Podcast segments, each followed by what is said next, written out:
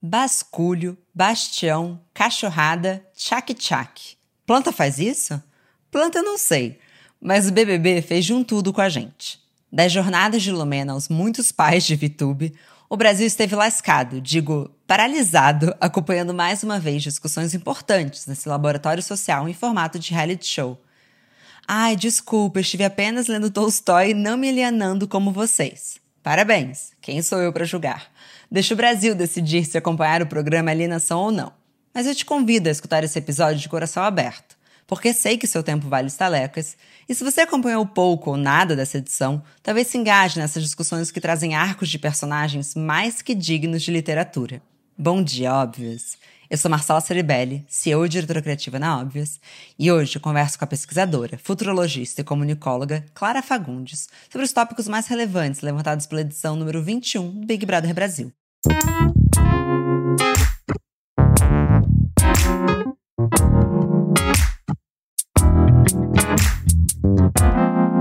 Bom dia, óbvios. Oi, Clara, bom dia. Como você tá hoje? Bom dia, Marcela. Bom dia, óbvios. tô ótima, tô muito preparada para esse papo.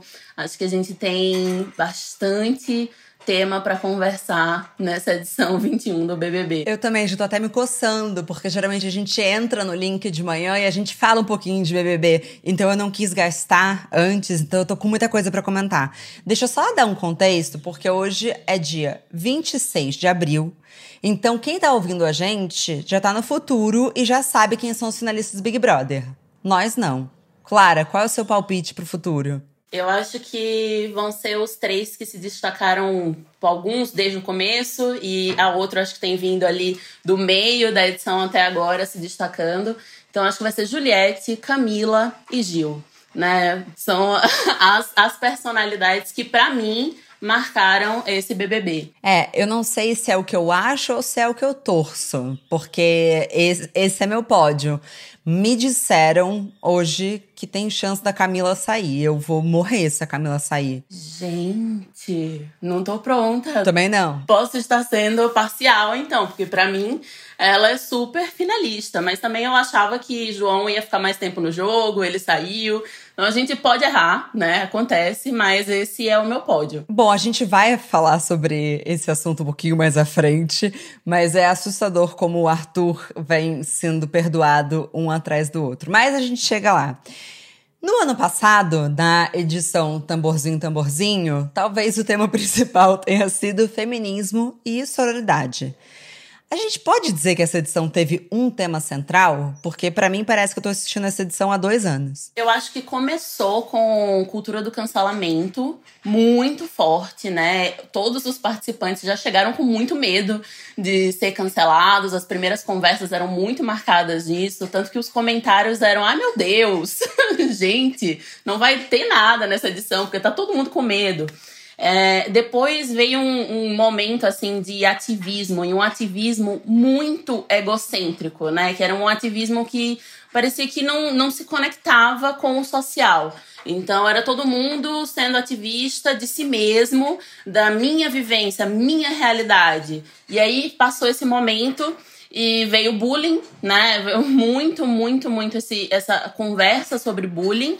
Bom, então eu acho que existem muitos plots diferentes nessa edição do BBB e eu concordo, Marcela. Parece que a gente está assistindo há dois anos. Já aconteceu, já teve protagonistas diferentes, já, já tiveram dramas diferentes. E não, acho que não dá para colocar numa, numa caixinha como o BBB 20, que ficou bem claro quais eram os grandes temas. Você está fazendo análises do Big Brother desde antes de começar o programa. Inclusive, seu primeiro post falava sobre a seleção desse casting, né, de participantes e sobre a falta de representatividade de corpos dentro do programa.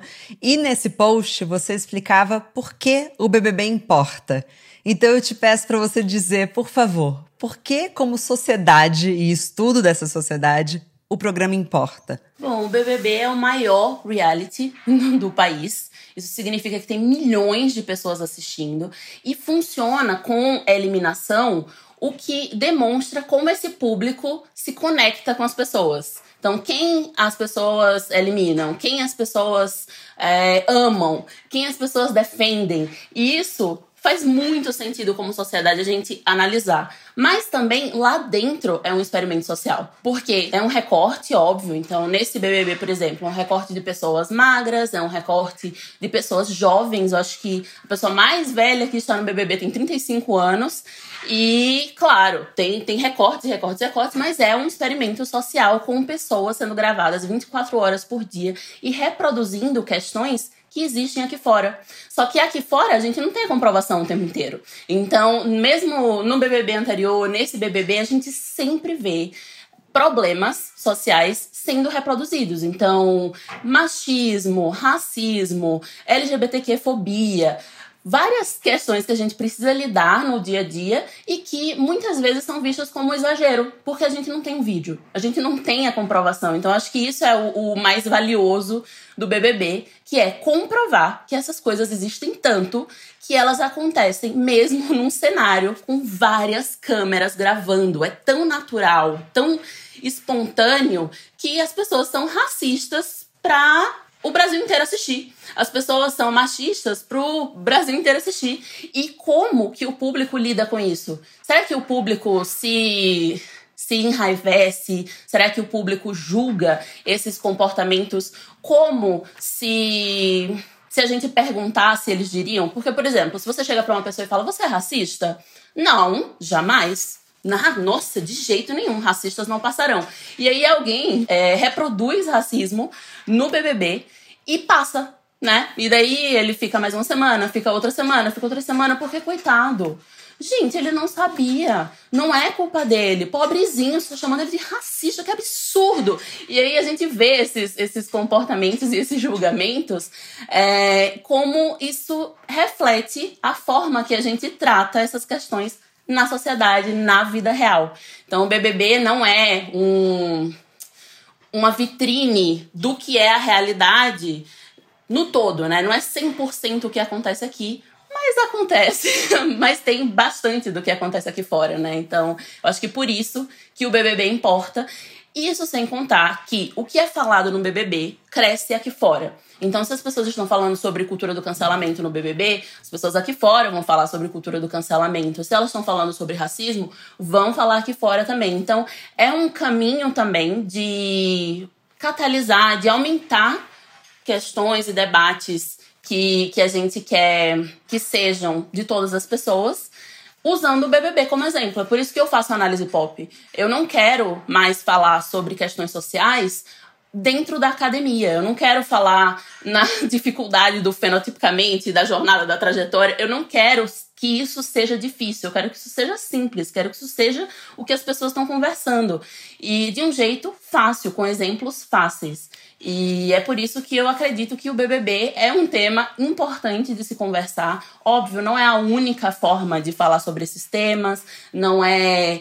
Ai, você tem que assistir BBB para falar sobre esses temas, mas é uma forma de massificar debates e questões que são importantes de irem para a massa, para a sociedade. Eu acho que para gente que está nessa bolha que algumas discussões parecem até um pouco antigas, eu até me choco, porque, por exemplo, muitas das vezes em que a Camila estava falando pro Gilberto, Gil, você está fazendo aqui uma revolução, uma festa arco-íris, a maneira como você se coloca, tem noção de como isso pode estar afetando as pessoas lá fora. E eu pensei, não, é muito legal mesmo, mas pensando assim, não, mas calma, mas a sociedade já avançou muito nesse sentido. E aí, na sequência, assim, eu ouvi de quatro homens falando não, eu não gosto do jeito do Gil. Não, me incomoda. Tudo bem ser gay, mas precisa ser tanto. E aí eu pensei, não, na verdade é muito necessário o Gil ter aquela atitude.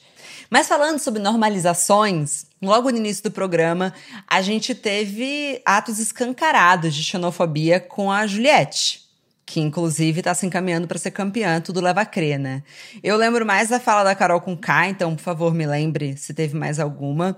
Mas me choca na Carol com K a naturalidade com que ela fala o absurdo. Queria saber de você, assim, de tantas evoluções e correções no nosso vocabulário ao longo dos anos. A normalização do preconceito contra nordestinos segue sendo muito grave? Segue sendo muito grave, muito forte, assim, eu sinto bastante aqui em São Paulo, é que quando a gente fala em preconceito, acho que a primeira coisa que a gente pensa é uma grande violência, né? Tipo, a pessoa que te manda voltar pro sertão, que já aconteceu comigo, mas, assim, nem sou do sertão, eu sou do litoral, mas já me mandaram voltar para o sertão de onde eu vim.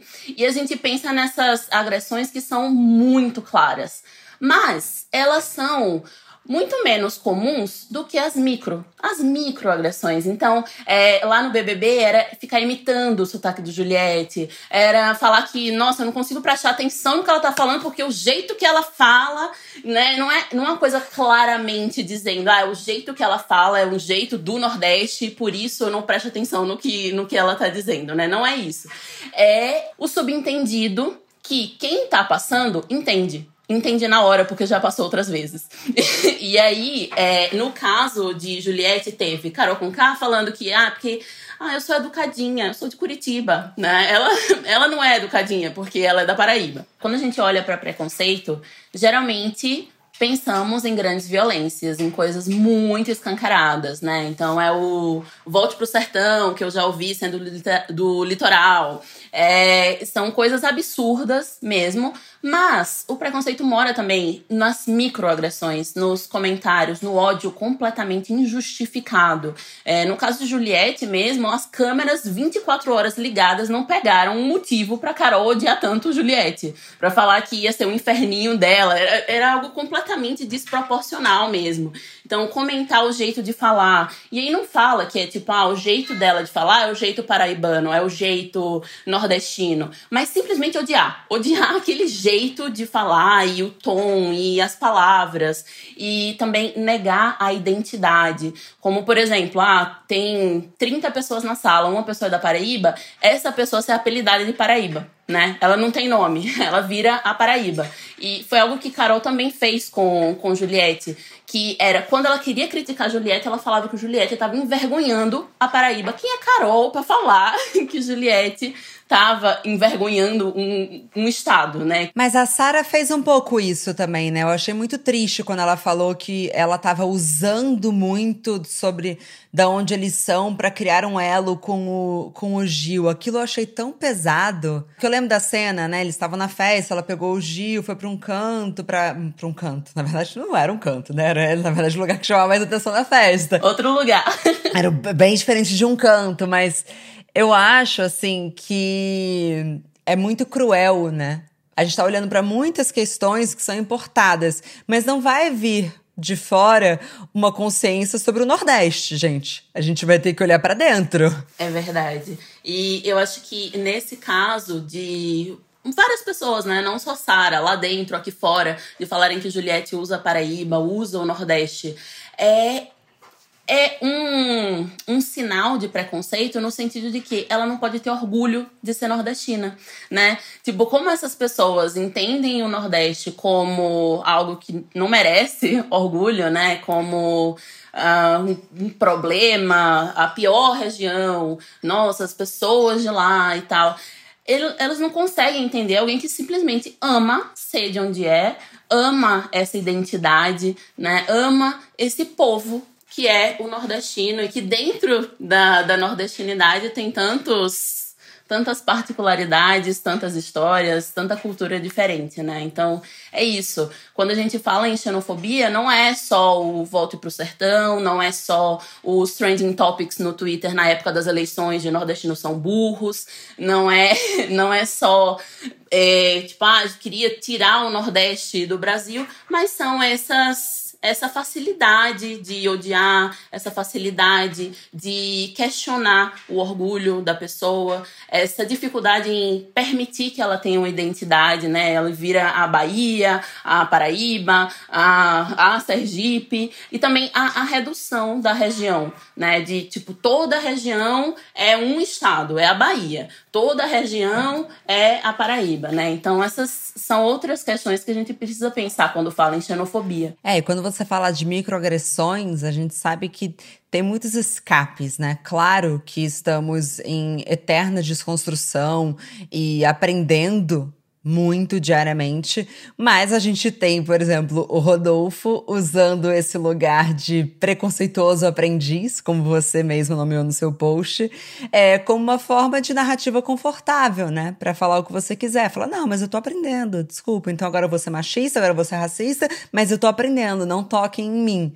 Além da vitimização do homem, como que se constrói essa narrativa do eterno aprendiz e por que, que você acha que ainda é tão tolerável? Porque eu vi pessoas falando, tadinho, ele já pediu desculpa, chega, estão pegando muito pesado com ele. Diferente do quão pesado pegaram, por exemplo, com a Lumena, né? Que é uma outra pauta. Bom, no, no caso do preconceituoso aprendiz, eu acho que tem algumas coisas que são muito importantes para ele. Tipo, necessariamente ele é um homem, né? Porque é muito mais fácil perdoar um homem e infantilizar um homem, né? Tipo, ah, ele é um meninão. O próprio Rodolfo falava muito isso, que ele era um menino da roça, um menino besta, um bobão do interior. E logo no começo da edição ele foi corrigido, eu acho que por Lumena, e, e ele fala assim: ah, não dá para aprender tudo em quatro dias. O cara tem 32 anos, não são quatro dias, são 32 anos e quatro dias, entendeu? Ele, ele repete esse, esse lugar do eu não sabia, do eu sou do interior, eu nunca tive contato com isso. É, e é muito difícil acreditar quando você considera que o cara é um cantor que já viajou muitos lugares do mundo, tá vivendo aí na internet, né? Inclusive falando mal de quarentena, né? Pré, pré é, entrada no BBB.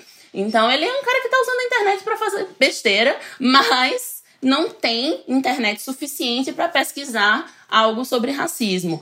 E você nota que é uma narrativa, que é uma desculpa quando as pessoas explicam e mesmo assim ele não se responsabiliza.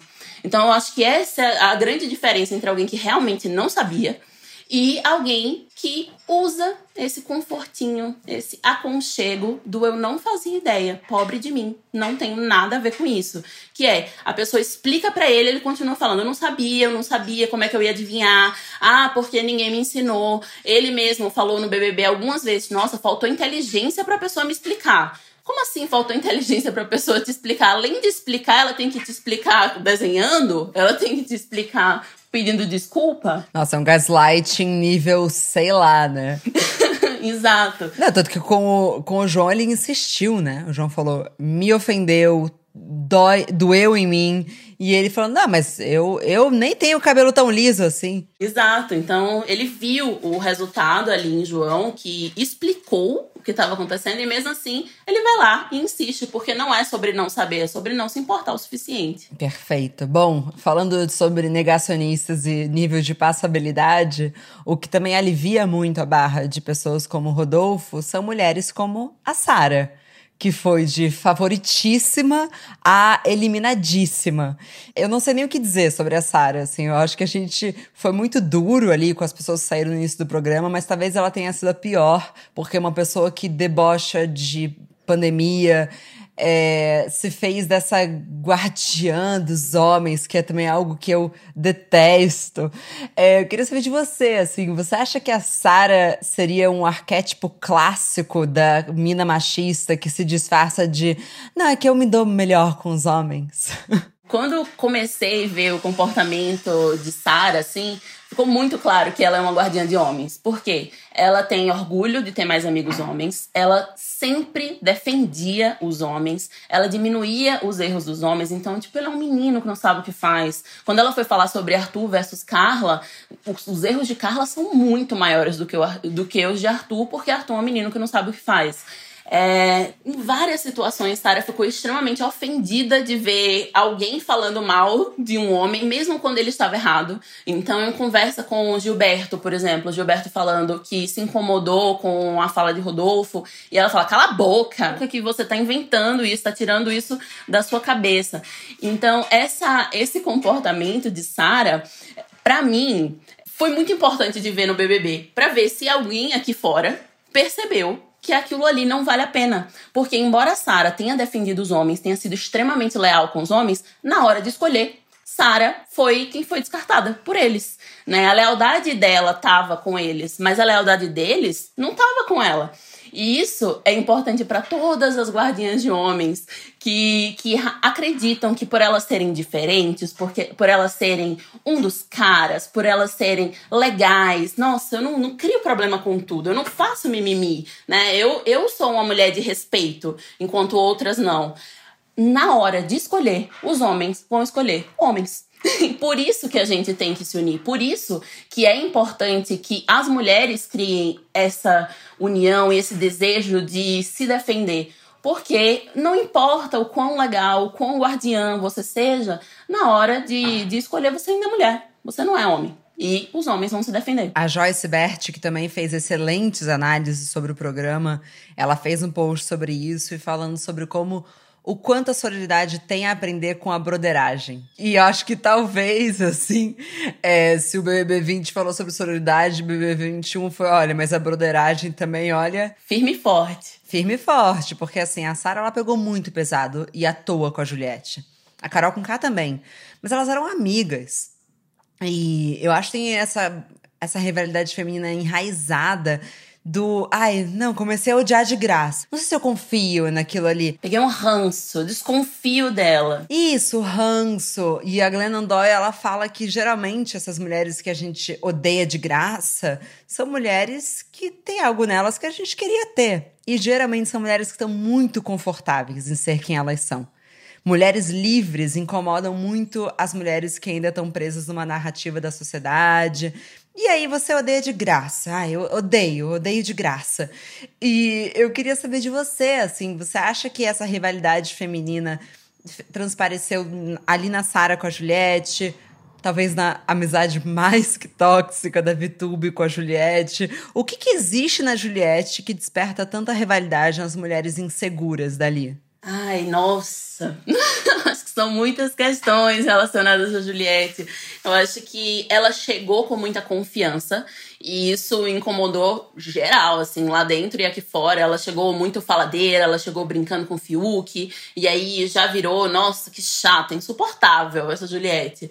E aí o sotaque, aí ela falar sobre o Nordeste, é, o jeito de ela não ter vergonha de ser quem ela é mesmo em diversas situações. Ela não pede desculpa e ela não é submissa. Então, muitas pessoas iam lá brigar com ela, ela respondia ali na hora, né? Ela não deixa passar. E às vezes ela não deixa passar uma coisa que parece pouca para quem não tá prestando atenção. Só que aí, por exemplo, no caso do bolo com Fiuk, ela podia ter deixado passar. Só que Fiuk construiu toda uma situação para ela parecer de louca, mentirosa e egoísta. E aí ela não deixou passar o bolo.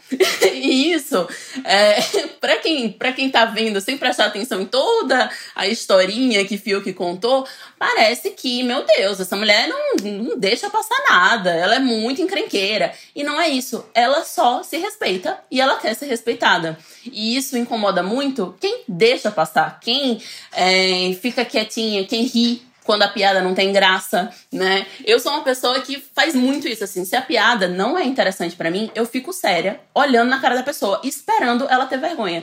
Porque assim, a piada dela era para me fazer me sentir desconfortável, mas eu faço questão de fazer ela sair se sentindo muito pior do que ela tentou me fazer. E eu acho que esse é um, um pensamento também que Juliette tem e que incomoda quem não é assim, que incomoda quem, quem tá ali protegendo homens, né? Porque ela trata dessa forma principalmente os homens, né? As maiores é, questões dela com, com personagens dentro da casa foram com homens.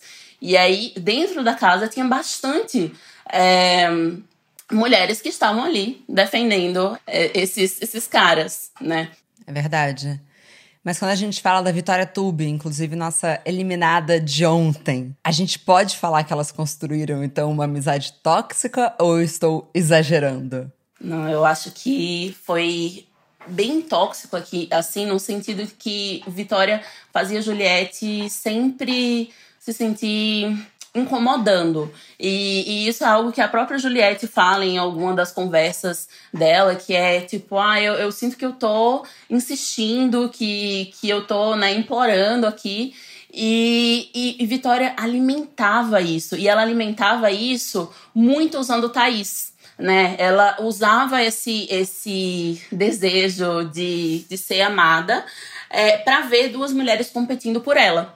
E aí ela ia pra Thaisa, inventava que Juliette tinha falado alguma coisa sobre ela. Nossa, me dá até um gatilho da infância e da adolescência, assim. Eu lembro das Vitórias Tubes. Eu lembro. Eu lembro de Vitubes na minha vida. Eu nunca fui a Vitube, mas eu era que tava correndo atrás. É assim, aquela amiga que você implora pelo amor dela. Insistindo. É, ela, um dia ela faz você sentir uma rainha e depois ela usa suas fraquezas para fazer você sentir um lixo. Muitas mulheres vão ter Vitubes na vida delas, né? Muitas mulheres.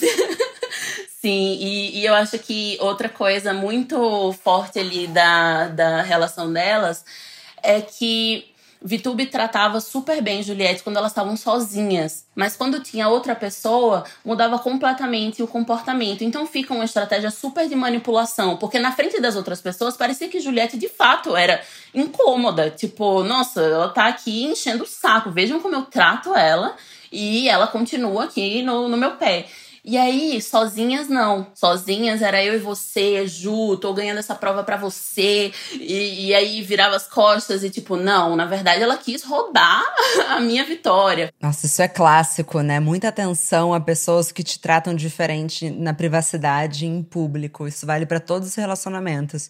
Mas das amigas, bom, eu já vou fazer 31 anos, então assim, as minhas amizades eu já fiz essa limpa há um tempo. Mas eu sei que tem meninas que escutam esse programa que são muito mais novas. Hoje, o grande privilégio de você ser da geração Z é, não é o 4G, é você ter nomes para coisas que eram normalizadas pra gente. Eu não sabia o que era uma amizade tóxica quando eu tinha 18 anos. É, eu apenas tinha uma amiga tóxica. então, aproveitem que existem esses nomes e tem mulheres como a Clara, até a óbvia, sabe, falando sobre isso, porque assim, quanto antes você eliminar essas sugadoras de vida de perto de você, vai ser melhor para você. Muita atenção de pessoas que um dia fazem você se sentir o máximo e no outro dia faz você se sentir um lixo muito cuidado. Tem muita gente construindo autoestima em cima da sua desgraça. Acho que eu peguei pesado agora, mas mas mexeu comigo essa pauta. É verdade. Mas o que, que é? é na, no relacionamento tóxico, isso é um, um, comportamento muito comum, né? De, de a pessoa realmente se sentir bem com o seu, a sua insegurança. Porque quanto mais insegura você tá, mais manipulável você é. E, e é muito importante a gente falar que dentro de um relacionamento tóxico, qualquer relacionamento tóxico, não vai ser sempre um lixo, né? Não vai ser sempre chato, não vai ser sempre desconfortável, você não vai estar sempre sofrendo. Não, para que ele se mantenha, qualquer relação tóxica vai ter que ter os momentos ótimos, né? Os momentos de elogio, de exaltação, de amor mesmo. E, e então esse, esse ciclo, né, da toxicidade tem muito a ver com a manutenção dela, né? Para que ela continue acontecendo, tem que ter os momentos delicinha, os momentos de, de amorzinho, para que continue, continue, continue, e você vá acreditando e sendo manipulado. Além da Juliette, Assim, é inesquecível o momento em que a Vitube olha pra cara do Gil e joga de qualquer jeito a bolinha.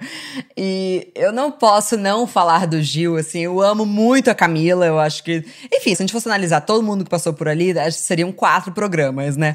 No mínimo. Mas eu não consigo não falar do Gil, porque para mim ele tem uma das trajetórias mais bonitas ali dentro, assim. Ele entrou muito de corpo, coração aberto, errou, acertou, se redimiu, se entregou. Tanto que acho que é muito claro isso, né? Ele se entregou entregou muito bem, mas um momento que talvez tenha decepcionado foi quando ele não colocou a VTube no paredão. E eu fiquei pensando que, assim, é muito contraditório, porque o Thiago falou um pouco sobre isso ontem. Se fosse premiar a melhor jogadora ali dentro, ela seria a campeã, né, Clara? Ela conseguiu manipular todo mundo. Qual que é o maior conflito, então? Na verdade, você tem que jogar muito bem lá, mas sendo verdadeiro aqui fora. Qual é o jogo? Você que é uma especialista. Eu acho que o, o jogo é tentar mentir o mínimo possível. Eu acho que isso, isso funcionou com, com a maioria do, dos campeões, né? Que é alguém que, beleza, errou, mas ele errou falando a verdade. Ele errou sendo sincero. Ele errou na cara de todo mundo. Todo mundo vai errar ali dentro. Todo mundo, 24 horas por dia, não tem como você ser perfeito, impecável. Mas, é, primeiro, assumir esses erros, né? Que acontece lá dentro com o Gil, por exemplo. O Gil já assumiu vários erros. Tipo, errei mesmo, fiz merda mesmo e vou tentar melhorar. É, Juliette também. Juliette já errou, já pediu desculpa. E é uma desculpa sincera. Porque, por exemplo, no caso de Rodolfo, Rodolfo pede desculpa na frente e depois fala que foi mimimi.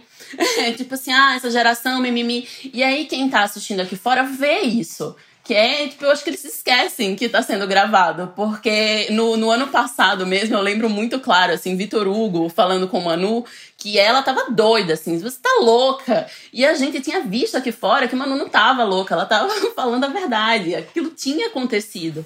E aí, óbvio, o Vitor Hugo até hoje tá, tá sendo cancelado. Tudo que ele fala, é, ele é cancelado porque não conseguem ver essa verdade nele, né? E, óbvio, eu não, não concordo com isso. Eu acho que acabou o jogo, acabou o, o a eliminação, assim, o castigo do jogo é eliminar. E depois de eliminado, beleza, tipo, acabou ali, é outra pessoa. Mas eu acho que o, a estratégia que dá certo é mentir o mínimo possível. Você pode errar, mas seja sincero com aquilo, com o seu erro, com os seus posicionamentos, as suas amizades. Isso pega muito mal aqui fora também. A pessoa ser amiga ali e aí vira as costas e não é mais. Tanto que VTube foi, foi eliminada com quanto? 96%. E muito disso é por causa da, da amizade falsa, né? Da amizade que quem tava assistindo aqui fora tava vendo que ela não tava sendo sincera. É, o Arthur, ele errou muito, mas quem pagou foi a Carla, depois a Sara, depois a Thaís, que estão sendo priorizadas, né? Parece que o tempo todo o Arthur, a narrativa é: não, depois a gente tira ele, depois a gente tira ele. Afinal, a gente prefere punir primeiro as mulheres? Com certeza, com certeza. Isso tem a ver com muita coisa. Gente, quem tá, quem tá ouvindo, pensem aí nas madrastas das histórias. Os pais, eles nem existem né? Ah, o pai de Cinderela foi enganado pela madrasta. É, o, o pai de João e Maria foi frouxo, porque a madrasta decidiu que ia abandonar as crianças na floresta. E isso é uma narrativa que a gente tem de muito tempo, que é as mulheres manipulam homens, as mulheres enganam homens, as mulheres são mais espertas, elas são mais maliciosas. Os homens, coitados, são ingênuos. Eles são meninões, eles chegam aos 40 anos, mas assim, a maturidade é de um menino de 10. E aí, essas, essas, esses conceitos que a gente vai digerindo na maior tranquilidade, na verdade, funcionam para um erro de uma mulher ser sempre muito mais grave, ser sempre porque ela quis, ela sabia o que ela estava fazendo. E isso até reforça a cultura da pedofilia. Porque pensem, um homem adulto com uma menina de 13, 14 anos, ainda assim as pessoas vão falar que a menina seduziu, né? Esse complexo de Lolita, a menina que sabia o que estava fazendo e o cara, na verdade, ele não conseguiu resistir, porque homem é assim, entendeu? Homem, nossos instintos do homem. E, e aí, vocês notam que toda essa, essa narrativa de vilanização feminina, de culpabilização feminina, só serve para isentar homens e essas narrativas também são usadas por mulheres, e é aí que entra o perigo, porque elas também vão ser julgadas dessa forma. Então, nós mulheres não podemos nos dar o luxo de reproduzir conceitos, de reproduzir julgamentos que vão ser usados para jogar na nossa cara depois, né? Nossa, uau! Acho que eu preciso até digerir, assim, porque tá aí uma grande verdade. É louco, né? Porque os homens, eles não têm meio termo, né? Eles vão de tadinha, só um menino pra tadinho, já tá velho demais pra aprender. E não tem idade pra, pra responsabilizar. Não, eles vão de, de bobinho pra velhinho. Ai, Clara, muito obrigada. É demais trocar essa ideia com você. Para a gente finalizar, eu tenho duas perguntas. A primeira, qual pauta você gostaria de ver na próxima edição que você acredita que tenha faltado nessa? Etarismo. Eu acho que ia ser uma pauta muito importante, porque já temos algumas edições sem ninguém com mais de 50 anos, pelo menos que eu me recorde, assim.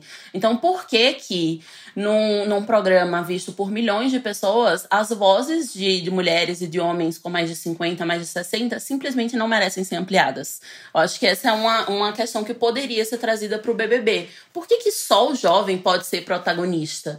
Né? No BBB, nas séries, é muito difícil uma, uma mulher de 50 anos ser a protagonista da série, do filme.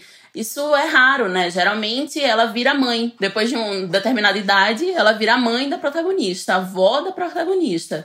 Inclusive de formas completamente desproporcionais, né? Uma mulher de 50 anos sendo vó de, de uma mulher de, de 30. Isso acontece bastante. Então eu acho que eu gostaria de ver essa, essa conversa de gerações na, na próxima edição. Incrível. Eu também. Sem dúvida. Na verdade, sim, se pudessem puxar até os 40, já tava mais justo, né? Assim. Mas verdade, como as mulheres de mais de 50 anos estão cheias de vida e a gente vai excluindo elas desse lugar de protagonismo. Inclusive, bom, tem aí a minha mãe fazer um publi da própria mãe, né? Assim, eu tenho um exemplo muito bom em casa. Amo, minha mãe também é maravilhosa. É, então. Nós temos mães que representam essa nova vida depois dos 50. A gente sabe o quanto isso precisa também ser falado e mostrado, até pra gente perder esse medo de envelhecer. Enfim. Clara, e quem você torce que ganhe amanhã? Da manhã, dia 4, né? Daqui a uma semana. Uma semana? Ai, meu Deus. Quem você quer que seja campeã? Eu acho que, que Juliette é uma boa campeã. Ela teve uma trajetória muito consistente, assim, de personalidade, de posicionamento. É, e ela foi muito protagonista de, dessa edição, assim. A mulher tem 20 e quantos milhões já de seguidores. Acho que ela foi protagonista dessa edição. Mas eu ficaria feliz se Camila ganhasse também, porque eu também acho que Camila teve bons posicionamentos. Ela teve momentos que eu sou apaixonada, assim. O beijinho dela pra Carol Conká, sem condições, assim. O beijinho. Beijinho, Carol, beijinho. E também o Prazer Sou Camila de Lucas. Ela tem momentos, assim, eu acho muito, muito marcantes. Então eu ficaria com essas duas campeãs. E você? Ah, eu torço para coisas diferentes para cada uma dessas pessoas. Eu torço que a Juliette saia e feche um contrato milionário de cinco anos com uma marca de beleza, é, que eu acho que vai acontecer. Eu torço que a Camila também feche contratos milionários, mas que ela vire tipo Ana Clara. Eu acho que ela tem um futuro como apresentadora. Eu acho ela uma excelente comunicadora. Ela tem personalidade para isso, verdade. Tem. Torço muito por, por uma carreira dela, mas o prêmio, eu particularmente gostaria que fosse para o Gil, também por essa escassez de oportunidade, é, não escassez, mas acho que ele vai ter menos oportunidades publicitárias. Eu acho que as meninas é, vão, elas já vão sair muito explodindo. Eu acho que o Gil seria muito legal, mas pode ser também porque eu ouvi comentários muito homofóbicos sobre ele é, recentemente, que me deu mais vontade ainda de ver ele, tipo, gritando e fazendo cachorrada no pódio, sabe? é, então, é, esses são, esse é o meu desejo para eles. Mas, de verdade, eu também desejo. Eu, eu acho que é muito recente, assim, é, eu tava até conversando com, com meu marido ontem, assim, eu não desejo que a Vitória, a Vitube, seja absolutamente cancelada aqui fora. Me irrita muito quando tá acontecendo, mas eu olho também, eu vejo aquela menina ali, eu penso, gente, tomara que não destruam a vida dela, sabe? é, Sexta-feira vai estrear o, lá o documentário da Carol com K. Eu não torço para ninguém ter a vida destruída, entendeu? Essa que é, essa que é a questão. Então, para a próxima edição, talvez o meu desejo, respondendo a minha pergunta anterior, é que a gente saiba encarar mais como um jogo é, e um programa de TV e menos com esse peso é, em cima dessas pessoas, porque Clara, só Deus sabe o que, que me transformaria aquilo ali na hora que eu encontrasse um pentelho no, no lavabo. é verdade. É verdade, eu concordo muito, Marcelo. Eu concordo demais, assim. Até porque Gente, toda semana tem jogo da discórdia, né? A, a forma, o formato do, do jogo, do programa, é todo para essas pessoas brigarem entre si, para elas surtarem, para elas estarem desconfortáveis, um quartinho com um monte de gente ali junto, e aí você vai liberando conforme vai sendo eliminado, e aí é uma competição ali o tempo todo. É, eu acredito que ali eles não mostram o melhor deles, eles não mostram exatamente como eles estão no dia a dia. Eu acho que eles estão numa situação de tensão e eles mostram o pior deles. Então, para mim, é muito claro, assim, saiu do jogo, saiu do jogo. E é isso. Um beijo, boa sorte e pronto. Concordo plenamente. Perfeito. Clara, muito, muito, muito obrigada. Muito obrigada pelo convite. Foi maravilhosa a nossa conversa. Volte sempre, você é uma mulher muito inteligente. Pode me chamar, estarei aqui. E um beijo para vocês.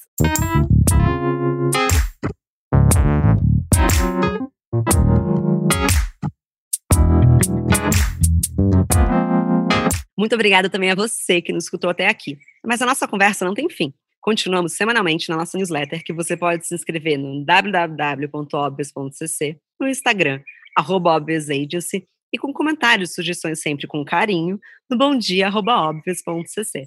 Bom dia, Óbvias!